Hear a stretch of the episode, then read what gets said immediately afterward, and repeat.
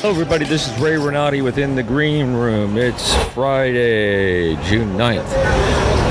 And we are going to listen to last week's second part of Christian Haynes' interview, the founder of Amios Productions. He has a new project coming up, and we're going to hear about that, plus a few other things. I'm in New York City right now on the streets of Manhattan. I went to a couple fantastic shows this week, and I'm going to talk about those next week. Right now, I have to just do a short introduction put Christian's interview on, which I think you'll find very interesting. He talks about a lot of great things for actors and also audience members.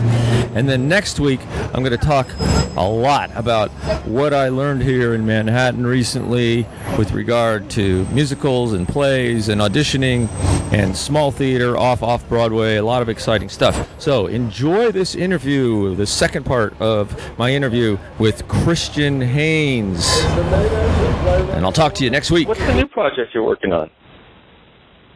Uh, well, we're working on a uh, we're putting together a, a, a series called the Highlighter Reading Series, um, and uh, the Highlighter Reading Series uh, uh, essentially uh, filmed um, readings of plays, and uh, the inspiration for it came from going to see a reading of a play and looking around and seeing that nobody was there and uh, going, you know, I really enjoy this, and this is like almost seventy percent of what doing a play is. Like, you know, hearing it is really, really for me one of the big things, and to hear it within that developmental stage is exciting to me. And then you have so many questions and so many ideas, and the conversations that come out of it are amazing. And you know, I, I don't know really like what the percentage would be, but like I think that probably 70, 80, 90, whatever, a large percent of plays that get written don't get produced, you know? Right. And they don't get off the the uh, the reading room floor, as it were, for various reasons. And uh, but some of the times it's just because they're too risky to do, or they, you know, as far as like just the economics of the situation.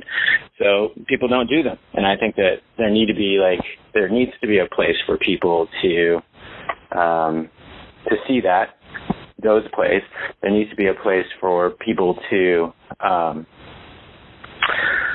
uh, see that process as well. You know, yeah.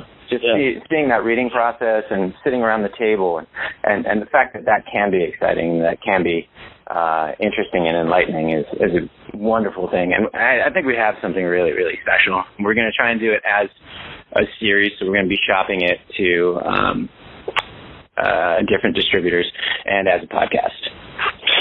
Yeah, that's wonderful because people are often uh, amazed at how plays actually come to be, and it's almost like uh, being a magician and showing them a, a little secret. You know, like here's one of the things and and how this all happens. Yeah, you, you've probably been in a show, and people always, if you ask them if they want to go backstage afterwards, and comes to the show, they always say yes, and they're just yeah, uh, they want to see how it, how do you make all this magic happen? You know, um, so I think exactly.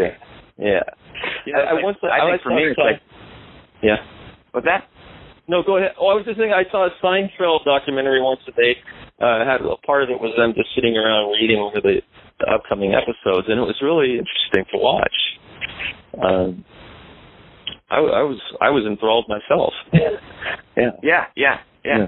And it's like Yeah. uh, I, I think um I I liken it to like going to a museum and Yeah. and seeing a, a portrait that's painted perfectly and going like for me I like I'm amazed. I don't know how they do that and they're they're like they're like little wizards with their paintbrushes or you know um the sculptors. Like how do how does a sculptor create that? And and there are techniques and there is a logical way of doing it.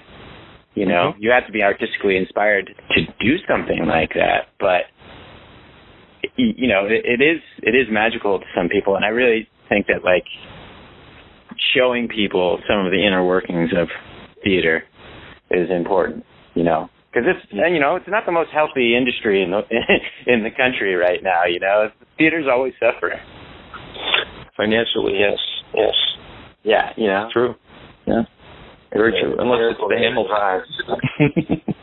You're right, right, right, right. Yeah. Put So- this out there. Hey, folks out there in podcast land, you don't make money in theater. what now? What is the name of this? So people, is there anywhere that people can go to a website or anything that people can find Oh, out yeah, more yeah. about this? Hold on a second, I forgot our website name, but it's the Highlighter Reading Series, and we thought that was pretty clever. Mhm. Um, yeah, it is. Um, and uh, we um, Just, mhm. Just in case people don't know why that's up clever, is because we use yellow highlighters to underline our lines usually. okay. Yeah. I don't know who's listening right now. it's a highlighter. We're highlighting plays each month. We highlight something. Um, on Facebook, it's at the Highlighter Reading Series, and then, um, geez, what is our website? That's okay. Can they, can Um, they just search on highlighter reading series? Oh, it's highlighterreadingseries.com. Hey, Okay. there we go. And we're almost done with the uh, with the the rough cut of our first episode. So um, we should be getting anybody who donated is going to be getting like a, a screener, a link to a screening uh, Mhm. on on Vimeo, and then what we're going to do and. You know, this is all new to us. Is just go around to different media distribution companies like Netflix or Hulu, Amazon, or you know YouTube Red, and see if we can get um, some sort of uh, distribution deal for it. And and we think it's worth it, you know, especially if we can get some A-list actors in there. Yes. Um, Yeah. It could really, really draw people in, and we look at it like um, like a cooking show, like one of those celebrity cooking shows. yeah. You know, you Yeah. meet the author. Mm-hmm. Great idea. Yeah, if you can get an A-list actor in there, you'll get some uh, name recognition and some publicity, and people will just uh, will pique their curiosity. They'll know the name and they'll launch it. So, uh, Christian, if there was uh, one thing that you could tell a young actor, uh, just a piece of advice if they're thinking of getting into this business, do you have anything that you might be able to share from your years of wisdom? Hmm. I would say this, and this is from the perspective of somebody who didn't really take it seriously until I was like 25. yeah. Is um, uh, learn learn some technique, learn some technique, um, i.e., like what people call the method or something like that. Um, go find a teacher who is technically um, who can teach you know you all about like the five questions or the ten questions and beats and objectives and actions. That stuff is is so important, and even if you don't think you're the most talented person in the world, you'll be able to play a scene. Yes. Um, and it, it, it doesn't mean much unless you really want to do it. But Yeah. I think technique is is the thing that you fall back on, and it's the thing that um, makes what you're doing uh, interesting. Um, Becomes a because craft. It, it, it just it becomes a craft. Yeah, correctly. Yeah. correct. That's that's that's a perfect way to put it. It becomes something that you're in charge of. It's not just getting up there and feeling something. It's getting up there and doing something. And, Yes.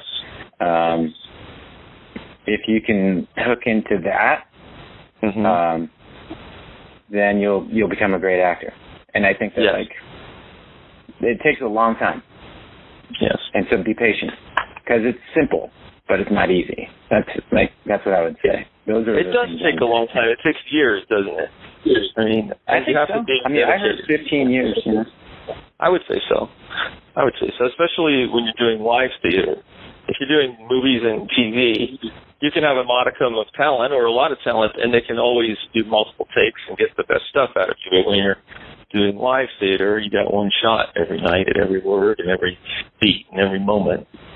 Um, Mhm. a Mhm. little different. And if you can score that out, I remember Gene Gene Shelton says like you score your script, you know, Yeah. and turn it into potentially a piece of music. Yeah, for sure. you know. Sure. Um, and the the other thing that Gene used to say, and you know, always made me feel good, was that if you can do a short scene perfectly, you can do a full play perfectly. Yes.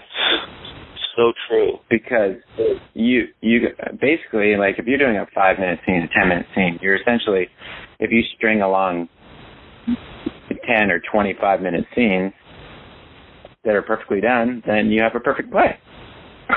there you go. you know? Yes. I was thinking about that in, in terms of shots too. You know, yeah. I've I've directed so many of these little five minute plays that now I actually kind of feel like I'm a good director. Yeah, you are a good director. You directed me in a full length play. You're great. Oh, I did. I did. Thanks, man. Yeah. Um, a difficult play. it was a very difficult play. I thought it was yeah. super difficult, but I think we did well. Yeah, I think we. Yeah. The guys, everyone, the guys. Yeah, the guys. It's a, it's a very sad play. It's a it's a nine eleven play. Um, yeah, but we did it, and it was worth it. We did it. So well, thank you, Christian. Uh, I really appreciate oh. your time today. Can I and, say one more thing? Absolutely, yeah. Um, if anybody out there in um, Podcast Landia wants to do shots, email me because I want shots in like every town. And like we're not gonna, we don't do residuals or anything. We just want we we just want to have small plays done in every single town. So email me at amios dot co at amios dot com. A M I O S dot uh, dot co. Yeah. At gmail dot com. At Gmail. Yeah. Okay. And it's A M I O S you know dot co at gmail dot com. Okay. Yeah. And as long as it's not hateful or sexist, we're all good. You can do as many plays as you want, and you can call it shots too, or you right. can steal the idea and call it your own. We don't care. Huh? There you go. Well, I can tell you, uh, everyone, that shots is an absolute. Uh, it's fun. It's great for honing your craft, and uh, I would call it shots, so you can maybe get a little backup and and uh, support from Christian and a few other people. but yeah, that's yeah. just my opinion. Well, uh, thanks, Christian. I really appreciate your time. Yeah, brother. And uh, this has been uh, a lot of fun. Okay. Okay. Talk to you soon. That was the second part of my interview with Christian Haynes. I hope you enjoyed it. Next week, we'll be talking about my experience here on Manhattan, seeing some wonderful Broadway shows. For Wave Radio, this has been Ray Renati with In the Green Room. And until next week, I'll see you on the boards.